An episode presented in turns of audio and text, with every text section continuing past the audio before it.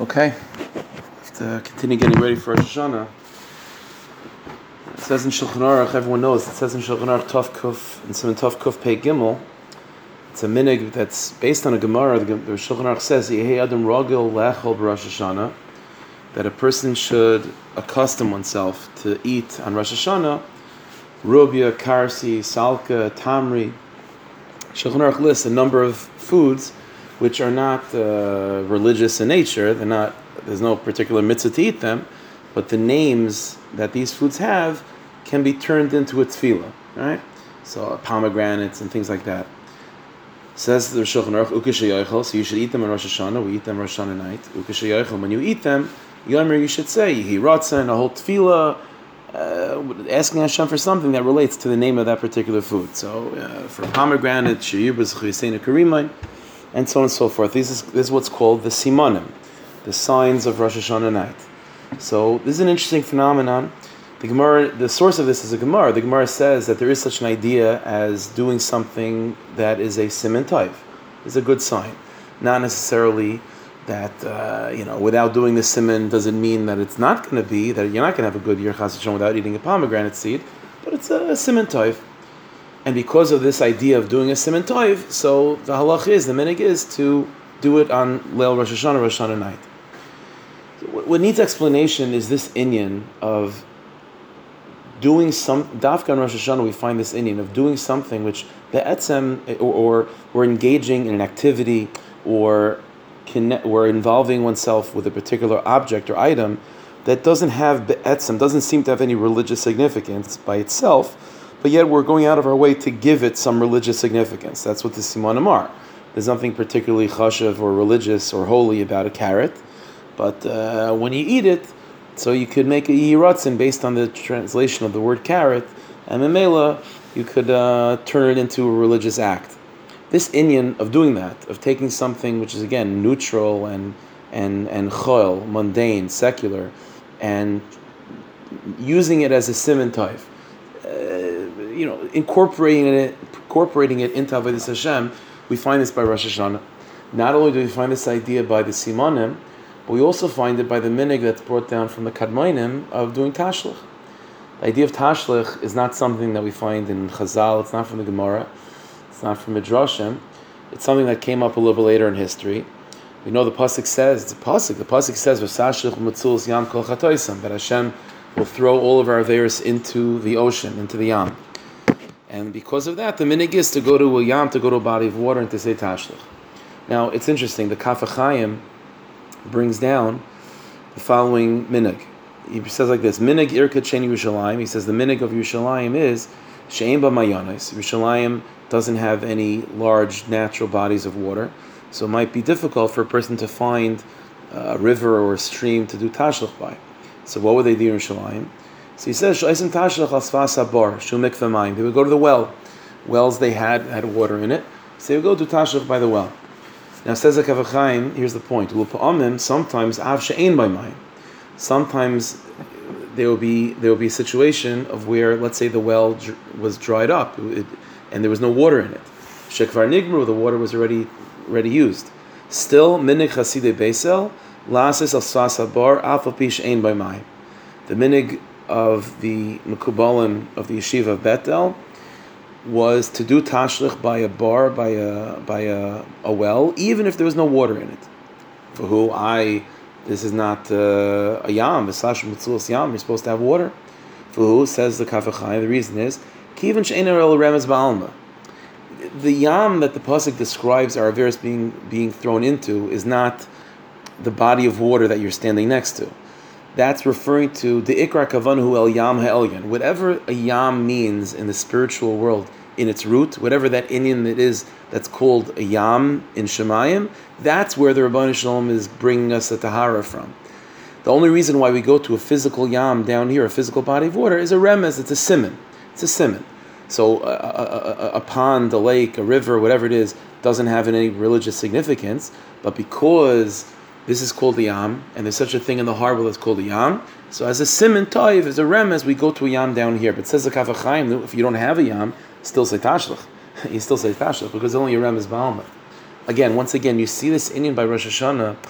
that we take something that is would seem to be inherently neutral or mundane and irrelevant Avodah Hashem, like a pond, and somehow we're transforming it into a tool of Avodah, whether it be pomegranate seeds, a fish head, or or a, or a river and a lake and a pond and a body of water. What's this inyan by Rosh Hashanah of taking again of taking something that's neutral and insignificant and using it as an instrument of avodah? Well, why is that related to Rosh Hashanah? Aleph, Beis. Another inyan when it comes to Rosh Hashanah, an interesting minig.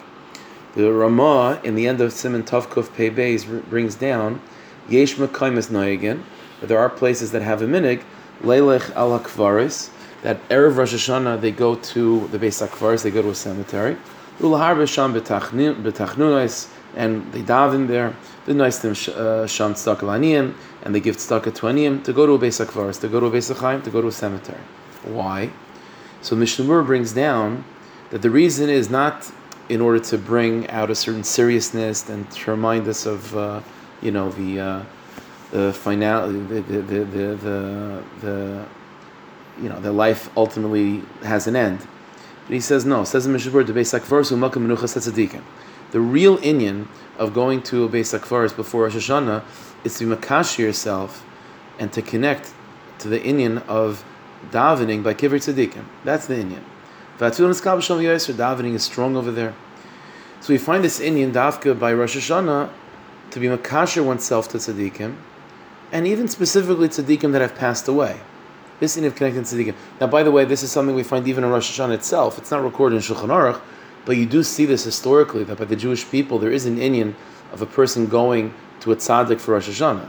You know, even before Uman or besides Uman, there's such an inyan of going to a person's rebbe, even by the Litvisher world to go back to the yeshiva that that uh, that, you, that, that that's you know that, that where your rebbe is. This inyan of connecting to a rebbe, connecting to a tzaddik, dafka by Rosh Hashanah, needs explanation. What's the inyan that Rosh Hashanah dafka has this? Okay, fine. So in the parasha we have the mitzvah of bikurim. Bikurim, a farmer in Eretz Yisrael grows one of the shivas aminim, and the first of the fruits, the first of the crop emerges and blossoms so he has to take that particular first, you know, whether it be a date or a pomegranate or a cluster of grapes, that first, uh, that first fruit of the Shos Aminim, go to the Beis Hamikdash, present it to the Kohen, and that's the mitzvah of Bikurim. And he reads the whole parsha. There's bringing the Bikurim, there's Mikra Bikurim, as we'll see. It's the mitzvah Bikurim. Now, in Chazal, we find that the mitzvah of Bikurim is very much related to Rosh Hashanah. Chazal even say in the Medrash that it was in the schus of the mitzvah of Bikurim that the Rebbeinu created the world. Bikurim is the inyan of Rashis, it's the inyan of, of, of a first fruit. And Dafka bringing the first fruit to the Beis Hamikdash, I mentioned in the past that the Beis Hamikdash in place is related to Rosh Hashanah in time. We call it Rosh Hashanah and, and, and Yom Kippur, we call it Yom Neroim, days of awe. That word Naira is first mentioned regarding the place of the Beis Hamikdash. Yaakov Avinu goes to sleep, and he says about that place that he slept, the place of the Beis Hamikdash, Manoira So the inyan of Bikurim of taking the rachis, the first of one's fruits, and uniting it, and being able to experience that rachis properly in Beis Hamikdash, that's in Rosh Hashanah. Thus is Rosh Hashanah that the first day of the year, the rachis, the first day of the year, has it has in it the kedusha of Beis Hamikdash of Man Noir Hamakam Yom Neroim. So the day of Rosh Hashanah is itself an inyan of Bikurim of where the rachis is being is being connected and being lined and unified with the inyan of Kedushas Hamikdash. So, so, just like that in, in space, you have the rachis, the first fruit that's brought in that place of the Beis Hamikdash. So too in time, the first day of the year is being injected with Kedushas Hamikdash, and it's becoming Rosh Hashanah, the, the day of the Yom Narayim. So to understand Rosh Hashanah properly, it's always a good idea to investigate the mitzvah of Bikurim. Okay, so as I mentioned, the mitzvah of Bikurim is comprised of two parts. You have the mitzvah of what's called Havas Bikurim, bringing the Bikurim. That's the first fruit the farmer brings, and he presents it to the kohen, and so on. And then you have the mitzvah of Mikra Bikurim, of reading the Parsha that the Torah designates the farmer to read when he brings the Bikurim. That's what the Pasuk says, that when he comes to, to bring the, the Bikurim to the kohen, he presents it to the kohen. the Anisa Amarta, and then he has to proclaim, he has to read this whole parsha, Arami Aviravi, very Mitzrayim, the whole Maisa of how the Rabbanu Shloim took us out of Mitzrayim, brought us to Eretz Yisrael, and finally I'm here, and these are my first fruits. The whole parsha of Mikra Bikurim Rami Aviravi. Now the pasuk ends off at the end of the parsha of Bikurim. So bring the Bikurim and and Mikra Bikurim.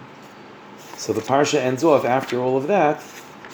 the samachta b'kol and you should rejoice in all the good. That Hashem has given you and your family. At the Levi, the you, the Levi, the Ger. You should all be besimcha, and you should cause others to joy, to be joyful. So this is what we're going to be focused on for the next few minutes. What does the pasuk mean when it says "V'samachta b'kol You should rejoice in all the good. First of all, who is it talking to? Because there's two people that the parsha of Bikurim is revolving around. There's the farmer, and there's the kohen. Right, the farmer is the one that brings the Bikurim and reads the parsha of Rami Aviravi, but the kohen is the one that takes the Bikurim, goes home and eats it. So, who is it talking to when it says V'samachta? Number one, and Bays what does it mean exactly v'samachta? In, what sense? In what way? How do I? What does it mean to be joyful, practically? So that's what we're going to be discussing. Okay, so it's like this. Let's learn some halacha about that pasuk of v'samachta, and then we'll see the pnimius and Bez Hashem. It'll it'll help us understand Rosh Hashanah. I think. Okay, so th- there seems to be a stira between two sugyas in the Gemara Bavli in terms of what this pasuk means. Who's who's it talking to, and what is it trying to say? There's one sugya in Yavamis, and there's one sugya in Mesachas Pesachim. Okay, so the Gemara Yavamis, it's uh, Ayin Gimel. The Gemara Yavamis says as follows. The, Gemara quotes a Mishnah in Bikurim.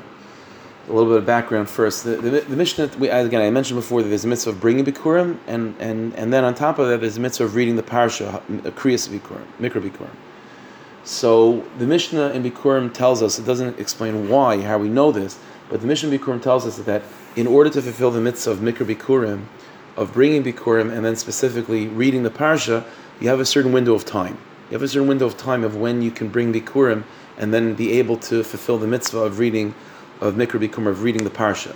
And that is from Shavuos until Sukkot. That's your window of time. From Shavuos until Sukkot, that's if you bring Bikurim then, that's when you can read the parsha of Rami of Aviravi and fulfill the mitzvah properly. But once Sukkot comes, then any bikurim that you might bring after that, you could still theoretically bring it until Hanukkah, but once it's already Sukkot, then you can't read Arami Aviravi, you've lost your opportunity to fulfill that mitzvah. That's the mission of Bikurim. So the Gemara Yavamis picks up on that and is asking why. How do I know that? What's the source of that? That that's my window from Shavuos until Sukkot. And on this, the Gemara says the source is this pasuk of V'samachta b'kolatayv. Now, let me explain how this is the source and what the Gemara Yavam is, trying to say. The Gemara is telling us that V'samachta b'kolatayv. Again, the first question is who is this pasuk addressing? Is it talking to the farmer? Is it talking to the kohen? Says the Gemara Yavamis, this pasuk is talking to the farmer. The farmer is the one that brings the bikurim. He's the one that has to read the parsha of Rami Avi, and comes the pasuk and gives him a, a commandment. V'samachta that he should rejoice in all the good God has God has bestowed upon him. And and, and, this is what it means. The pasuk of V'samachta b'kol is not a third mitzvah. It's not like a third obligation. You have to bring the bikurim. One, he has to read the parsha, and he also has to be happy. says the Gemara, explains the Gemara that V'samachta b'kol is a explanation or an understanding of what the whole inyan of Mikr Bikurim is about. The purpose of reading the parsha of Rami Avi, says the Gemara, explains the Gemara, is not like Kriyishma, just to read psukim. The purpose of saying Rami Avi is in order for the farmer to feel besimcha over the goodness that God has bestowed upon him personally. What's the goodness that God has bestowed upon him personally? The fact that his crop was matzliach, that he's that he had a good harvest. And so in order to evoke simcha, in order to bring simcha into him, he has to put his life in perspective and therefore the Torah says, read Arami Aviravi, go back to Jewish history, realize that Hashem, that you were Mitzrayim and Hashem took you out and He brought you into Eretz Yisrael. Put life into context, and from there appreciate the, the, the, gift that Hashem has given you and how unbelievable it is that this is coming. This is something that started way back when Hashem, you know, to our ancestors was all leading up to this moment of you being zaycha to have a good harvest, and with that, you'll feel, you'll rejoice over your harvest and over your success in, in, in business this year as a farmer. And so the whole inyan of Mikra Bikurim says the Gemara is in order to evoke this sense of simcha. This is in fact clear in Rashi also.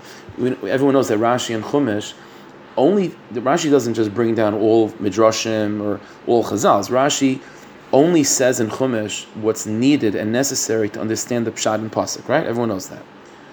So on the pasuk of Arami Aviravi, that the farmer has to say this whole parsha of Arami Aviravi, Rashi makes a comment. And again, if Rashi is saying something, it means that without this comment, we're not going to understand the pshat and pasuk. Says Rashi, Arami Aviravi, Mazkir Chazde Hamakim. He's mentioning the farmer is recalling the kindness of Hashem towards the Jewish people. Mazkir Chazde Hamakim. He's mentioning the kindness of Hashem. So the question is, what's Rashi adding? Obviously, that's what he's reading. That, those are the psukim. It, it, goes without saying. He's reading all the things that Hashem has done that has done for Klal Yisrael. What's Rashi adding with Mazkir Chazde Hamakim? The answer is what Rashi is trying to say is that that's the pshat.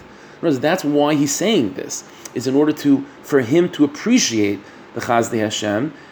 Eh, eh, for what? If you fully appreciate Chazdi Hashem, then automatically you'll be besimcha. The whole Inyan is leading up to that pasuk of V'samachta b'kol Because of this, says the Gemara, since the whole mitzvah of Mikra Bikurim, of reading Bikurim, of reading that parsha, is in order to fulfill the general mitzvah of V'samachta b'kol therefore says the Gemara, the only time that you're that you're able to fulfill that mitzvah is going to be from Shavuos until Sukkot because that is Zman Simcha.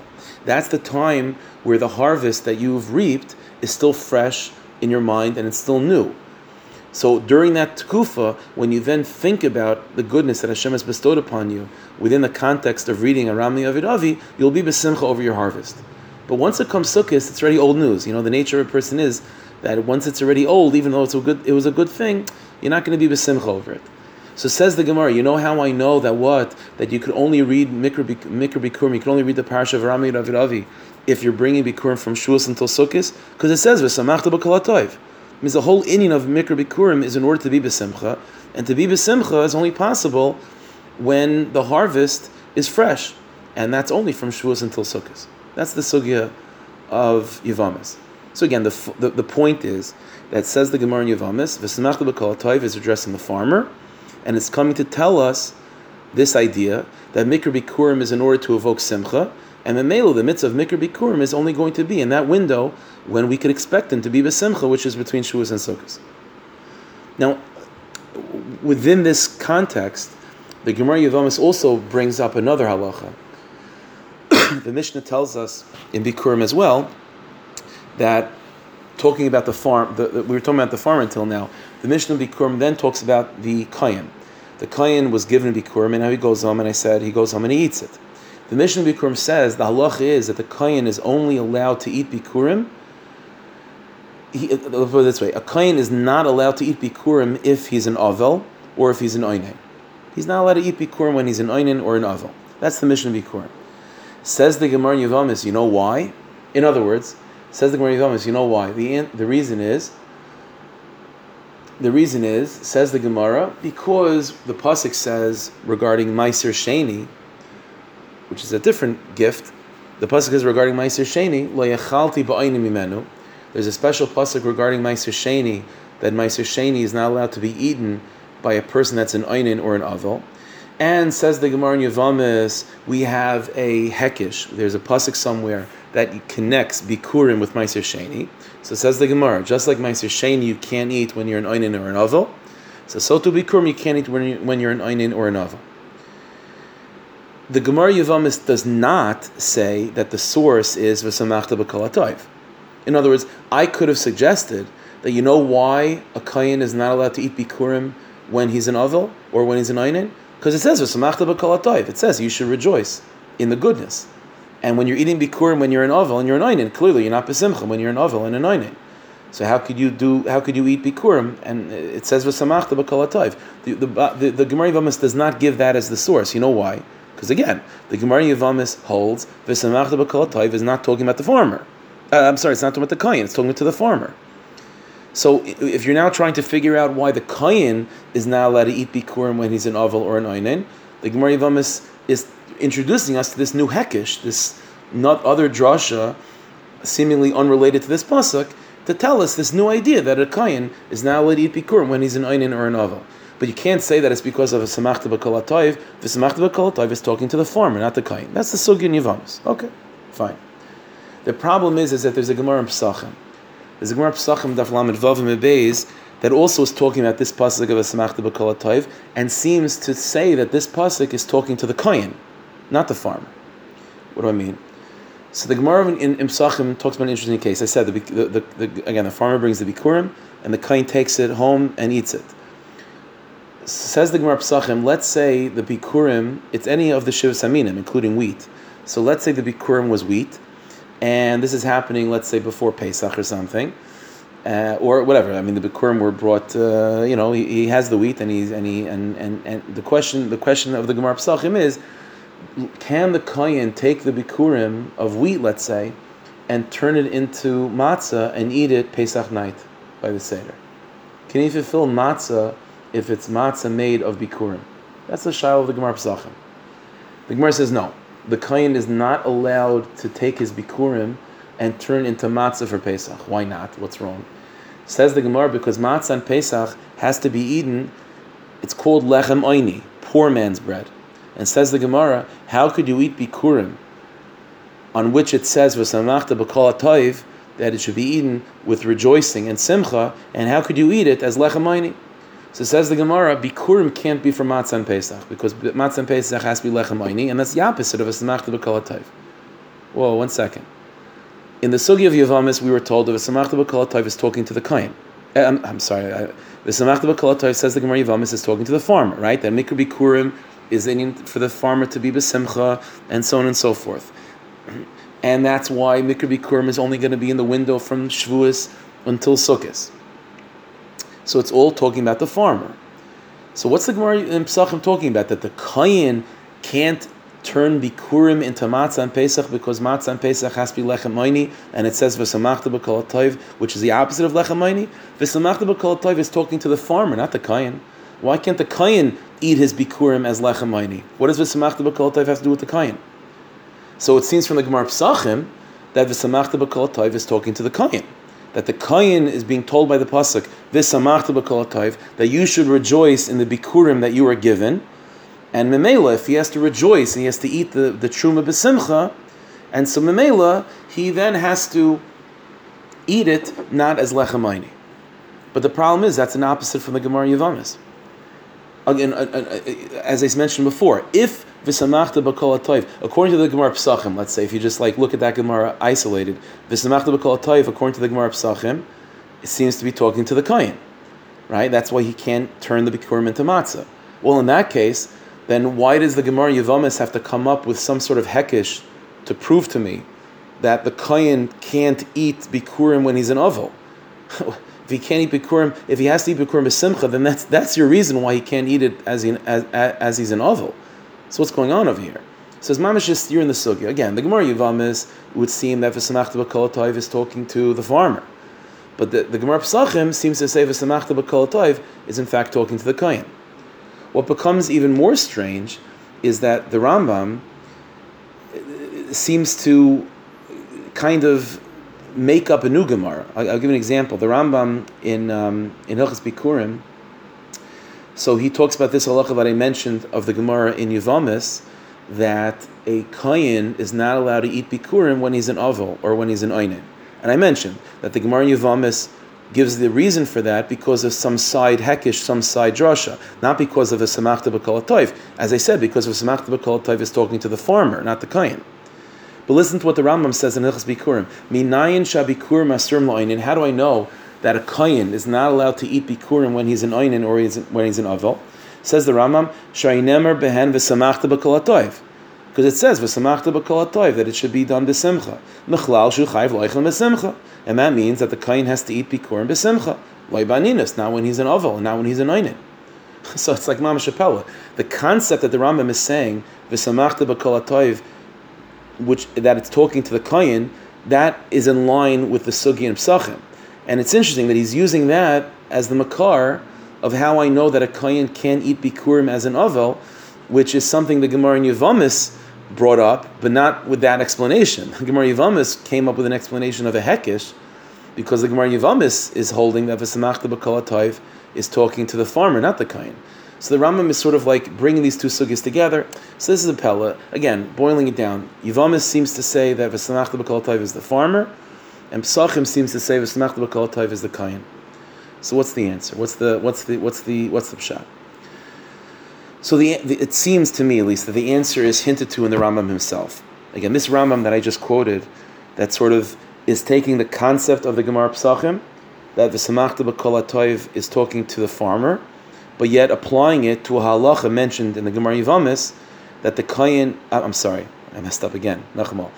The Rambam is, is taking the concept of the Gemara Psachim, that the Samachta B'Kol is, is, is, is applying to the Kayin, right? And that's why he can't eat bikurim as matzah, right?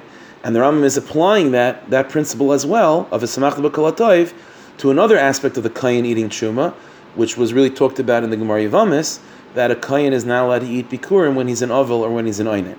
But here, but again, let's let's pick up on the language of the Rambam. Again, the Rambam said, "How do I know that a that a kain is to eat bikurim he's an oinen?" Or an oval, sharin emer, because it says Rambam, because it says by bikurim, v'samachta b'kalatayv. Mechlal shu chayv b'simcha. Inferring to us, mechlal, we can learn out from there that a kohen has to eat it b'simcha. We know every word of the Rambam is measured. What does the Rambam mean? Why does he need to add that word mechlal? Because the Rambam could have said very simple. How do I know a kohen has to eat bikurim, uh, that, he's not allowed to eat bikurim when he's an aval? Because it says, v'smachta it says he should rejoice in the goodness, which means that he has to eat it b'simcha. And simcha means not when he's an oval. You don't need that word mechlal is completely unnecessary. Mechlal always is a word that's used when you have something which is an idea and you're sort of trying to apply it to something new or to some other place or or learn out something which is not so clear and not so obvious. Over here it's pretty straightforward. If a samachta b'kol in the way the Rambam seems to be learning, like the Gemara Psachim, it's talking to the kohen, then it's clear the pasuk is saying he should rejoice in bikurim, which obviously means he can't eat it when he's an avel. He's not rejo- He's not in a state of rejoicing.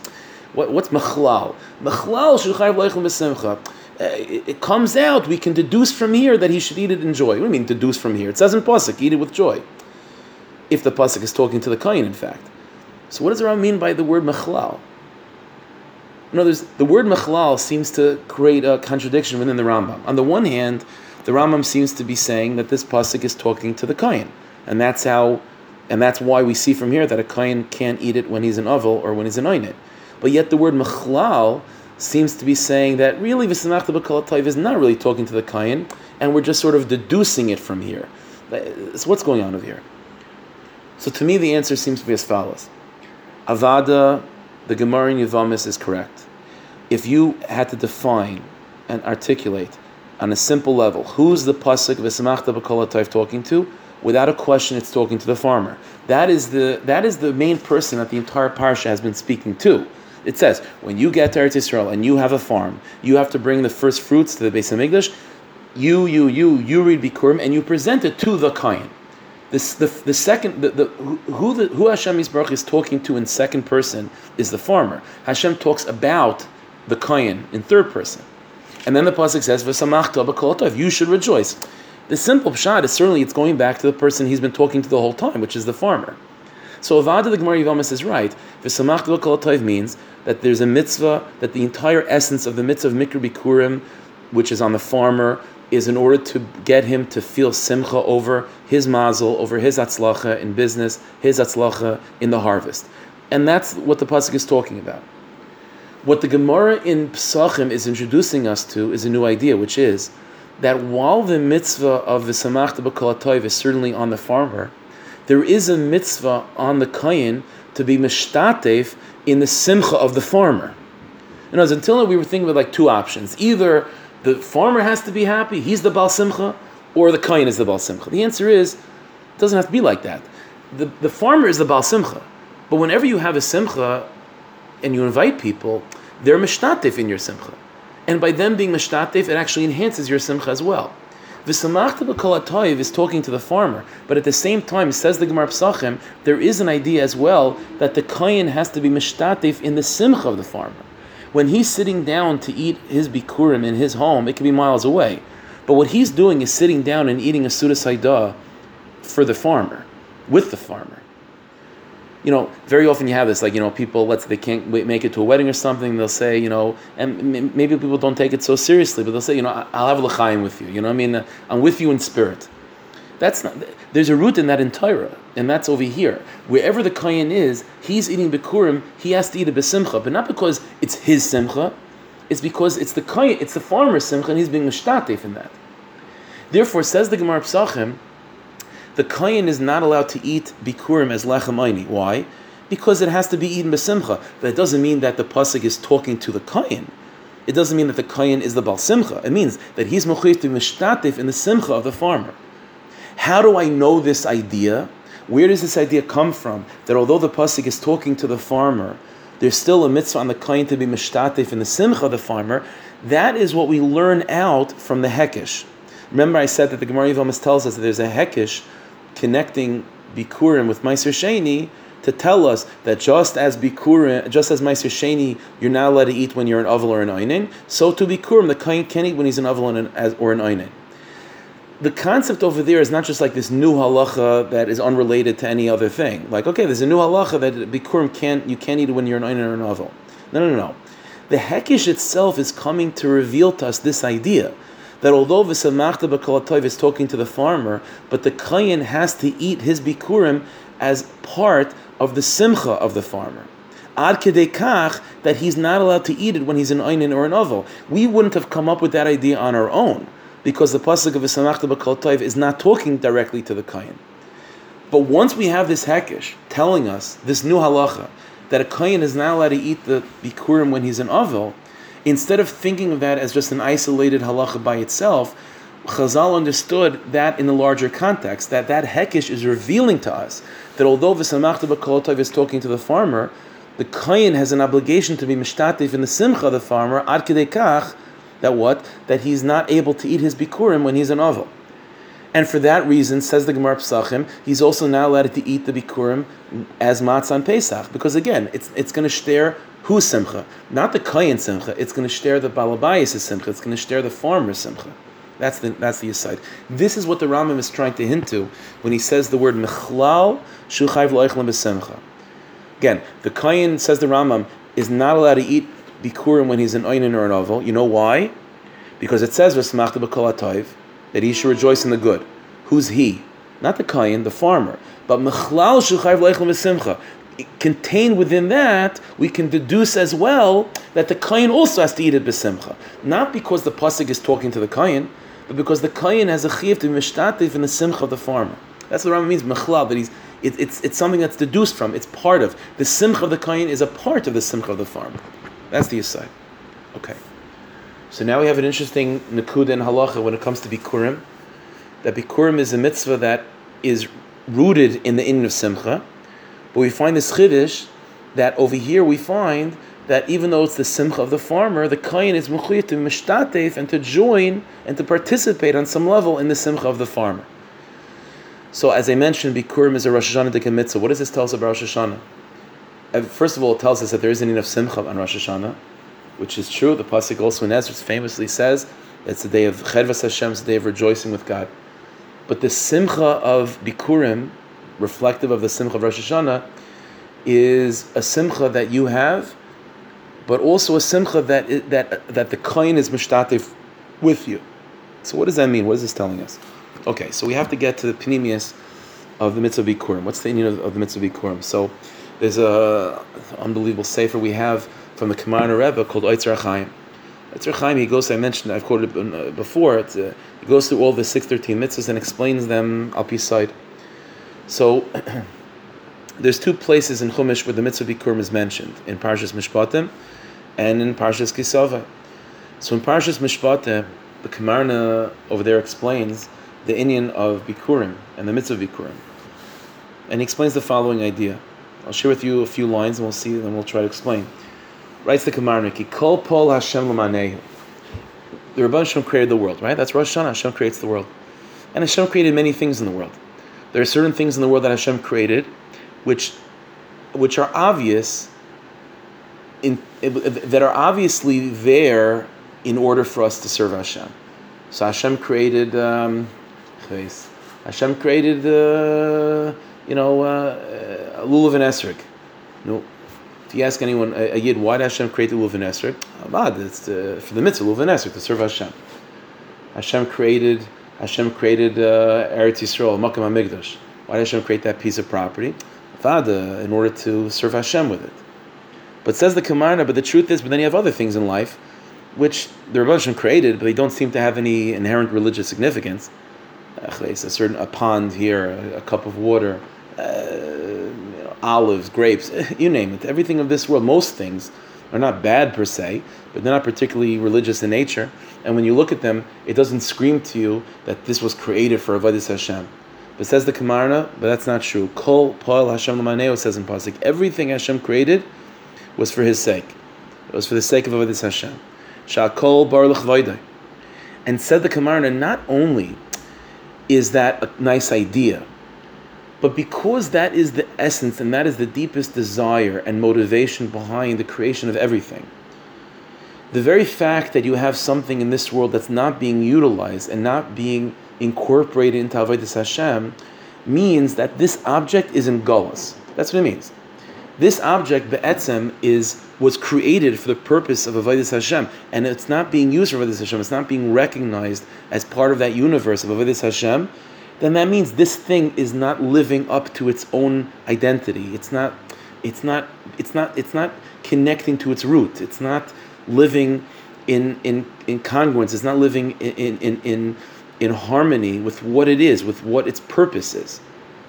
And says the Kamarna this is what it means when you know in in in Chassidus in Pnimis we find this idea that the tachlis of a Jew's avoid in life is to go through life to mavar nitzuse kedusha to say to redeem sparks of, of kedusha. In everything there's some divine spark, and your avoid is to redeem it, to take it out of galus. What does that mean? Practically, in, in practical terms, what it means is that everything you engage in is in a state of exile until it's reunited with its purpose. And its purpose is to serve Hashem. Its purpose is to be seen as something that's part of this larger structure that's called a world of Avodah. Instead of seeing it as a secular world, and then sometimes I'm in that world, and sometimes I exit that world and I go to Avodah Hashem, everything has to be seen as part of Avodah Hashem.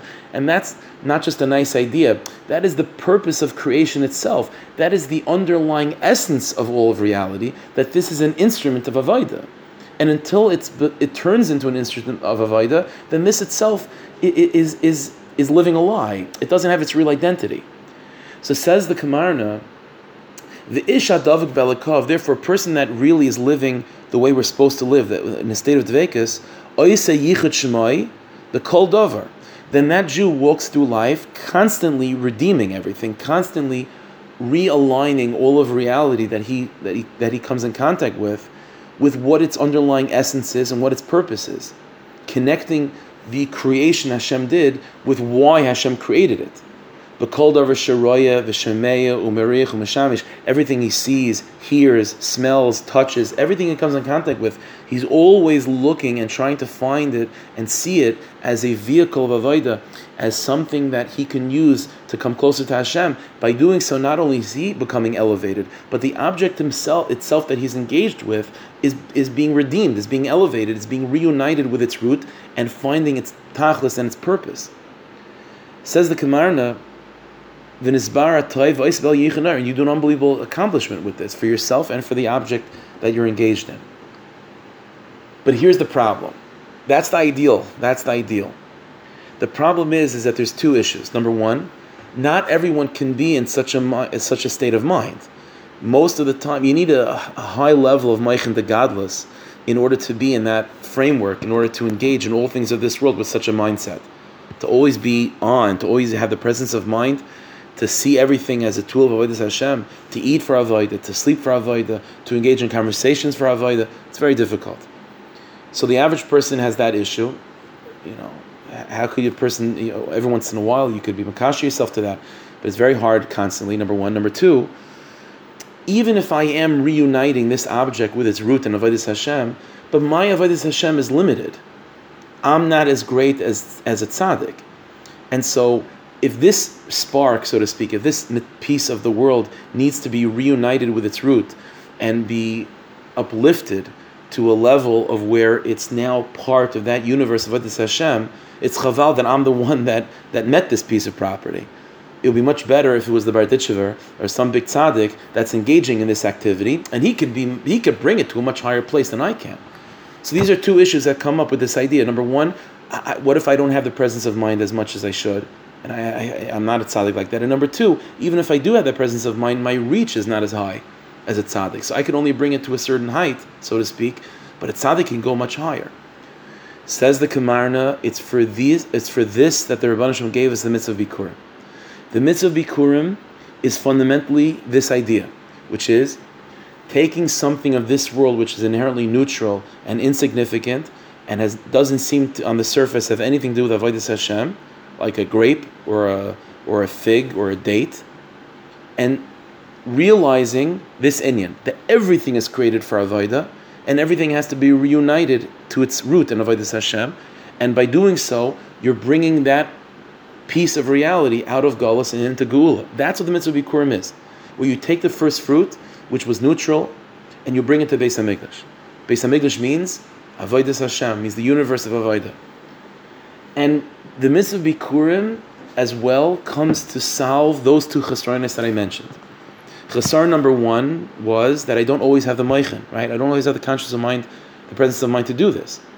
Comes the mitzvah Bikurim to reveal to us a certain secret, which is that if you can do this in rachis, in the beginning, then everything else is contained within that. In other words, the job of this Jew as a farmer is really to uplift and to unite all of his grapes in Avodah Hashem. Not just his grapes, but to unite all the money that he'll make from selling his grapes, and to unite all of the things that he's going to use with that money over the coming year to Avodah Hashem. And so that becomes a very, very tall order. But says the Rabban Shalom, a kula leniency, and that's what we revealed in Bikurim, that if you can take the rachis from which all of your activity of this coming year in terms of commerce is going to unfold, but it all starts with that original grape, that original date, that original chves, uh, that original pomegranate, everything that's going to be in, in the year's harvest with all of the money and eshtadlus and asek and conversations, v'chulu, it's all contained in that pomegranate. And if you can take that pomegranate in that moment and bring it back to God, then everything else is contained in that. And on some level means that you've redeemed everything else. And it's going to allow it to be easier for you to then go according to this coming year and try to raise it up. But even if you don't have the presence of mind, on some level it's already been redeemed because of that rachis. So Bikurim comes to solve that first issue. What about the second issue of what? That my reach is not as great as a tzaddik. So comes the mitzvah bikurim to solve that as well. It says in pasuk, take the bikurim, bring it to the kayin, and let the kayin, who's the tzaddik, the kayin will then eat your bikurim, and he'll have the kavanis that he has, and by him eating your first fruit with the kavanis that the tzaddik has, by doing so, he's taking all of your avodah and bringing your avodah to the next level. So you are partnering with him. You're passing the baton over to him. You're taking that first pomegranate, which contains all of your effort that you're ever going to have this coming year in terms of hishtadlus with your harvest, and you are raising it up to avodas Hashem, to the world of avodah as best as you can. But when you do that, then the kain, the tzaddik comes and partners with you and takes it to the level that the tzaddik is able to reach.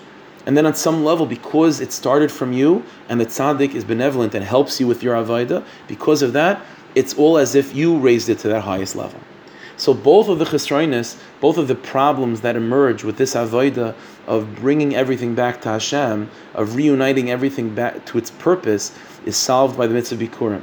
Everything is dependent just on the rachis, and number two, you can connect to a tzaddik, and the tzaddik will be mishtatif in your avodah and take your avodah to the next level. This is the pnimius of what it means that the kohen has the mitzvah to be besimcha, but his simcha is as he's mishtatif in the simcha of the balabayas. It says in Pasuk, Ki besimcha seitzeyu, that the nature of Geula is besimcha. Gullus means depression, Geula means simcha. Ki besimcha seitzeyu. The reason why Bikurim requires a state of Simcha is because the pnimius of Bikurim is taking everything out of Gullus, taking all of your harvest out of its gullus and redeeming it and realigning it with its purpose. Whenever something is realigned with its root, whenever something is taken out of gullus, it always generates simcha. That is the state of simcha. simcha seitzeyo. And since the mitzvah bikurim is that the farmer does his part, but the tzaddik then takes the avoid of the farmer and takes the avoid of the farmer to the next level. So the sim in halacha that reverberates that the kain has to be besimcha, but the simcha of the kain is over his over the, in his connection to the simcha of the farmer, because really it's this it's the avoid of the farmer that's being elevated, and it's being given an even deeper geula by the kayan. But ultimately, it's the farmer's simcha, it's the farmer's avoid that's being elevated. This is the side of bikurim. If this is bikurim, this is Rosh Hashanah. When the Shem created the world on the first day of creation, which was really the twenty fifth of El, the Shem created Adam and Chava on the sixth day of creation. That's Tishrei. What's the avoid of Adam and Chava? Why would we celebrate the creation of the world, Dafka on the last day of creation when Adam and Chava are created? The answer is, before Adam and Chava are created, the world is neutral, the world is secular, the world is is in gullus, the world is is, is, is, not in line with its purpose. Comes Adam and Chava, who are then created in the world, and Adam and Chava then realign all of creation with its tachlis that Adam and Chava go around and raise up everything and see everything as an instrument in Avodah Hashem. That's the purpose of Adam and Chava. Adam and Chava then come on Rosh Hashanah and redeem all of reality, which means that our Avodah, that's our Avodah as well, to take everything of this coming year and turn everything into Avodah, realign everything with its purpose. But just as we saw with Bikurim, that that's a very tall order, it's a tall order, first of all, because it takes a presence of mind to be like that every single moment of every single day. And number two, there's only so far reaching we can bring it. So just as Bikurim solve those problems, so too Rosh Hashanah solves those problems. Since Rosh Hashanah is the first day of the year, on some level, everything that's going to happen, right, is decreed in Rosh Hashanah. Which means, on some level, everything that's going to happen is contained in the day of Rosh Hashanah. If a person is able to muster the strength mentally to be focused throughout the entire day of Rosh Hashanah that whatever you're experiencing, whatever you're doing, whatever you're saying, you're doing it l'shem shemaim. You're doing it as a tefillah. You're doing it as a way of doing a mitzvah. You're doing it for a purpose. You're doing it with the sense of aligning your life during that one day or two days back to the Rabbanah Shalom then just as Bikurim, that first fruit contains every fir- future fruit of that entire harvest, so too Rosh Hashanah. That day contains every moment of every single day of the coming year. And if we can realign that day of Rosh Hashanah with its purpose, then that itself means that everything of, of the coming year is going to be realigned with its purpose. That's the tachlis. And just as Bikurim revealed to us this secret that you could partner with a tzaddik in order to recon, in order to bring your avodah higher, so too Rosh Hashanah also has that quality. It's because of this that the Shulchan Aruch Paskin these two things, as I mentioned in the beginning, that there's an in of Rosh Hashanah making simanim, right? Taking something that's neutral, like a pomegranate seed or a fish head or a pond of water, and somehow turning it into an instrument of avodah. That's not a random thing. That's the whole in of Rosh Hashanah. The whole in of Tachlis Abriya, of Adam and Chava, is to take reality that already was created and realign it with its Tachlis. Realign it and, to redefine it as a part of Malchus Hashem. That's the Tachlis of Rosh Hashanah. And because of that, if you do that on that day, everything is uplifted in the coming year.